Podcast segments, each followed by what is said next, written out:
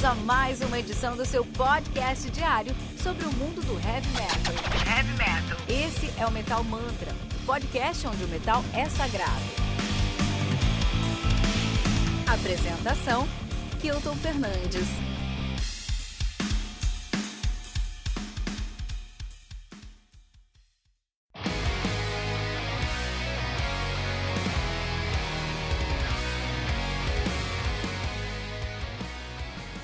Viridian, do Temperance, álbum lançado no dia vinte e quatro de janeiro de dois mil e vinte pela Napalm Records. Álbum aí que conta com onze músicas, totalizando quarenta e quatro minutos de play. O Temperance, que é uma banda de heavy melodic heavy metal. Os caras são da Itália, estão na de, os caras são de Milão, na Itália, estão nativa desde dois mil e treze, assinados pela Napalm Records. Aí, né, então os caras têm uma discografia já consistente, os caras têm seu debut chamado Temperance, o seu debut homônimo, homônimo de dois mil e quatorze. Em dois mil e quinze eles lançaram o Limitless, Limitless e em dois mil e dezesseis lançaram The Earth, The Earth Embraces All. Três anos, três álbuns aí, Three Shots, Three Kills.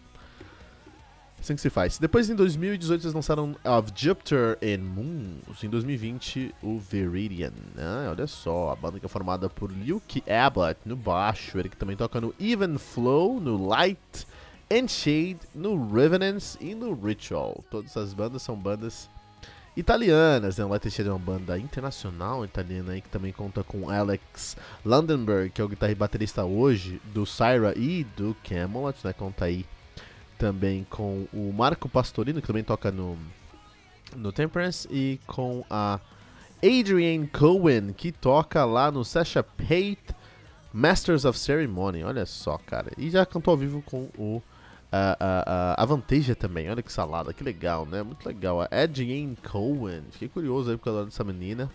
Vou dar uma olhada aí pra... Fiquei curioso, quero conhecer mais o trampo dessa americana, dessa texana de Houston, Adrienne Elizabeth Cately Cohen.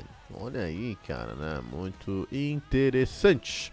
Um, ele também toca no Re Revenance, também é italiano, só que faz um sinfônico mais gótico aí, tá? Uma banda que aí ele já vai dividir, por exemplo, com o Fausto de Bellis, lá do Vitriol. Olha aí, né? Muito interessante. Também tem o Mas Marco Pastorino mesmo na guitarra, no backing vocal. Uh, o Alfonso Mocherino na bateria, ele que toca no Virtual Symmetry e no Star Binary. Alessa Scoletti no vocal.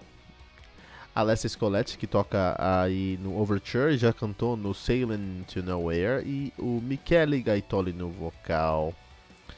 Uh, que toca no Future Tomorrow e no Caledon, Caledon. E no Visions of Atlantis, né? Visions of Atlantis. Por que, que eu tô falando sobre todas essas bandas aí? Eu queria falar sobre essas bandas, por quê? Uh, eu quero falar sobre a cena italiana de Power Metal, que é uma cena muito, muito prolífera. Tem muita coisa lá na, na cena italiana, cara, de Power Metal, né? É, a galera não dá muito moral pra cena italiana aí de Power Metal, mas tem uma cena muito legal de Power Metal na Itália.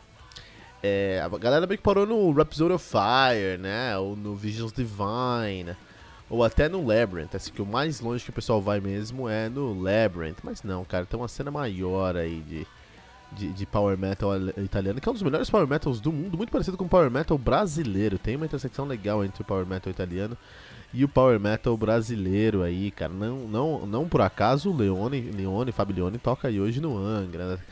Pessoas que gostam, pessoas que não gostam, tudo bem, até aí beleza, mas...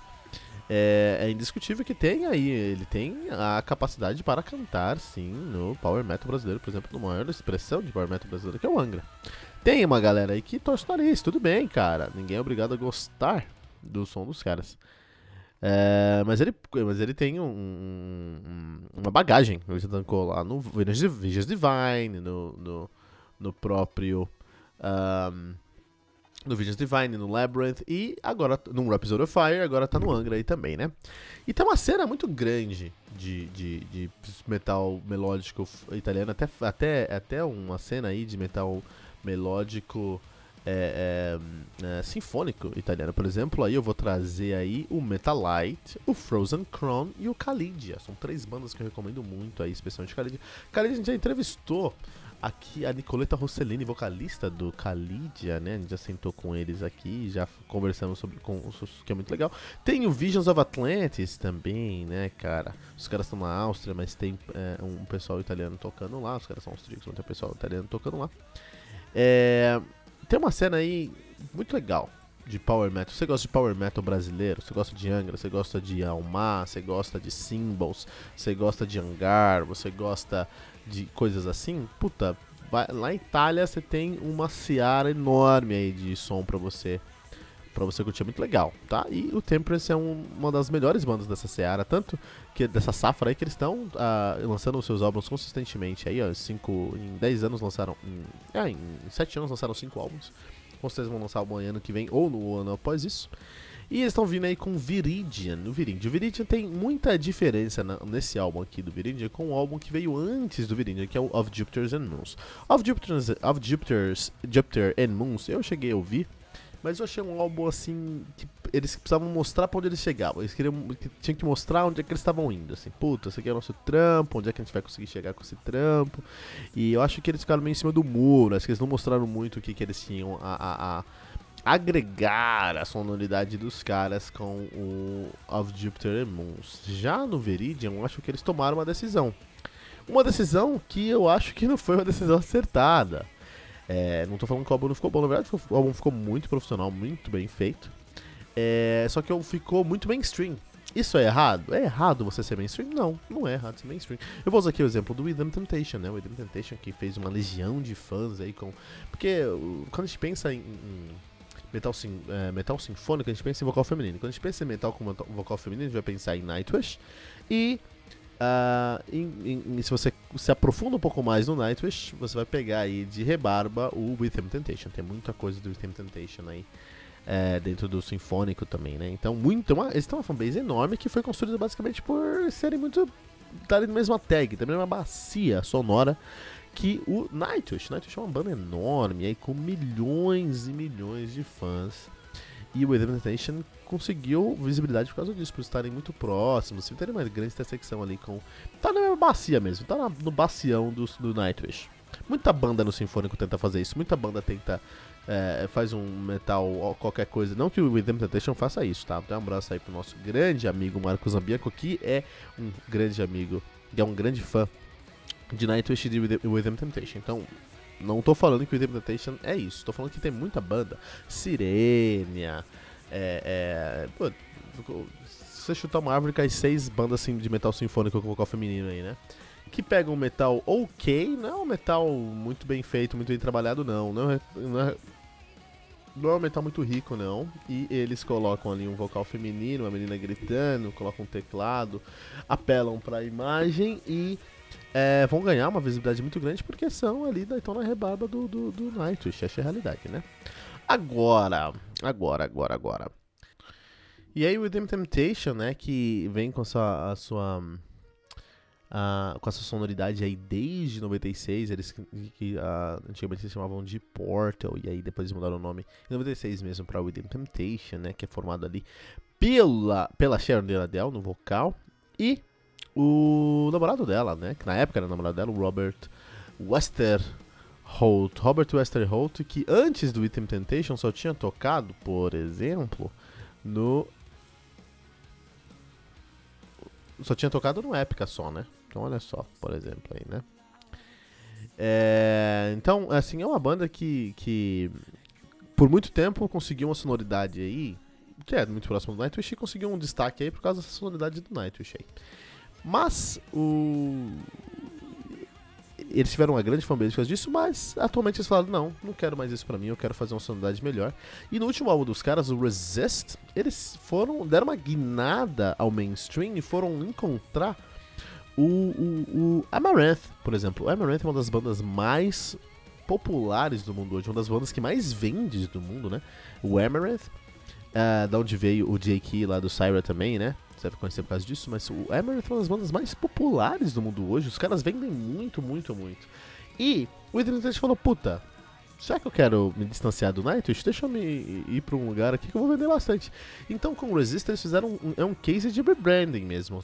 A tipografia do logo, a ideia da capa, a, toda a parte gráfica do, da, da banda, a sonoridade, as composições, é tudo...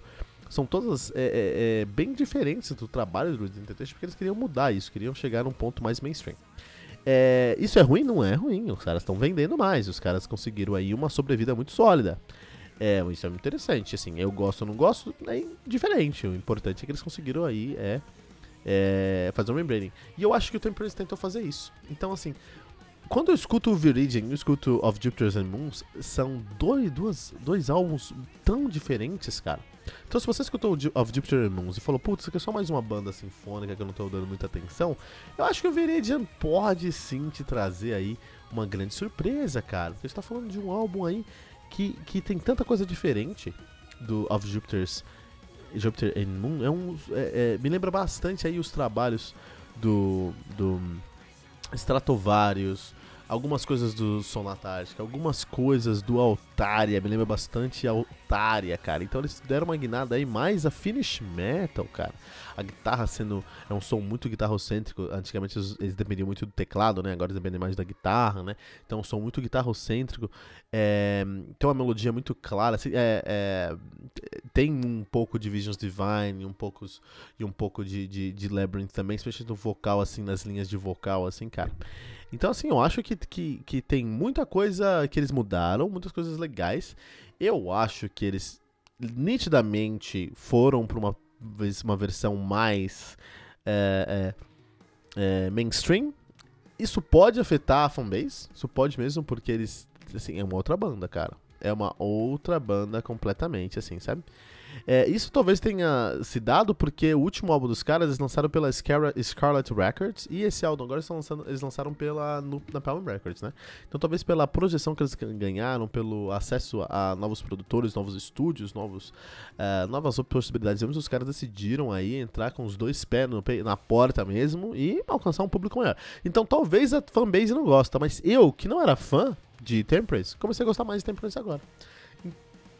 Então eu preciso falar que é, é, um, é, é um trabalho que, mesmo eles tendo ido para um lado mais mainstream, eu acho que eles conseguiram trazer uma qualidade que não tava lá nos últimos álbuns, assim. Até porque eles queriam estar na sombra do sinfônico, e agora não, eles têm uma...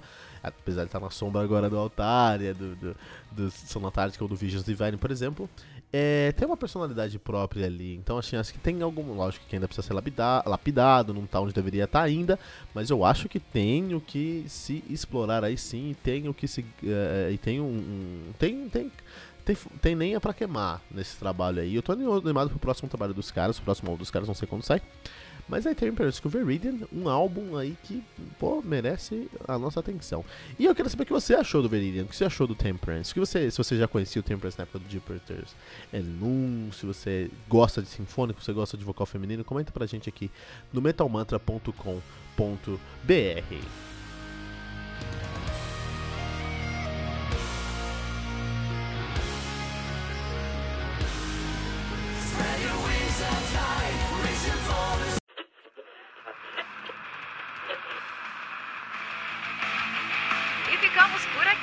Mais uma edição do seu podcast diário sobre o mundo do heavy metal.